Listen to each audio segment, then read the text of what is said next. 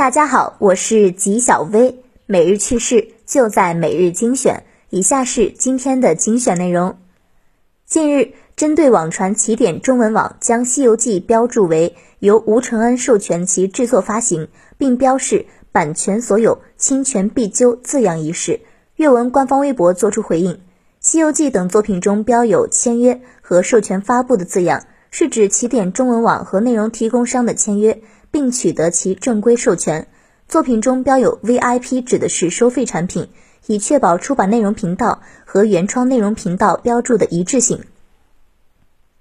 二零一七年，为更准确地表达作品标注的信息，就已对系统优化，均增加了第三方内容提供商授权的字样。纪晓薇表示，关于吴承恩的《西游记》授权阅文一事，官方的解释很合理。所以别再犯授权主体错误的乌龙就行了。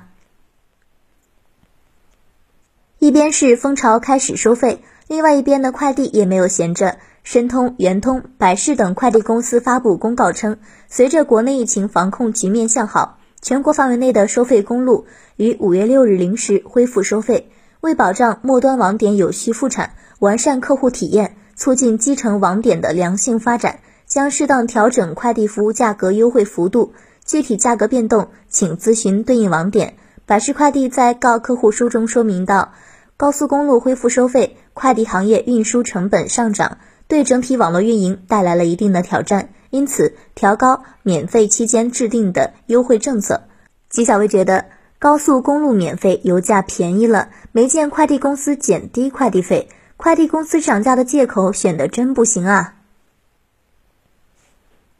原油宝事件让中国银行的形象不再高大上，该行不仅被用户吐槽，还受到了处罚。中国银行因存在理财产品数量漏报、资金交易信息漏报严重、贸易融资业务漏报、分户账系明细记录应报未报、分户账账户数据应报未报、关键且应报字段漏报或填报错误的行为，被银保监会罚款合计二百七十万元。中国银行才被罚款二百七十万，纪晓薇觉得这是变相的鼓励犯罪，就罚这点钱，犯罪成本也太低了吧。一向语出惊人的马云再爆出雷人语录，在年轻人对话马云直播中，马云表示，十五十六年前自己就把淘宝、阿里当做艺术作品来做，是无数人组织起来的行为艺术，从没想过是为赚钱而做的。但自己相信，只要做对了，一定能赚钱。纪晓文认为，尽管马云说的有一定道理，但还是希望他能少说几句，因为那容易引起争议了。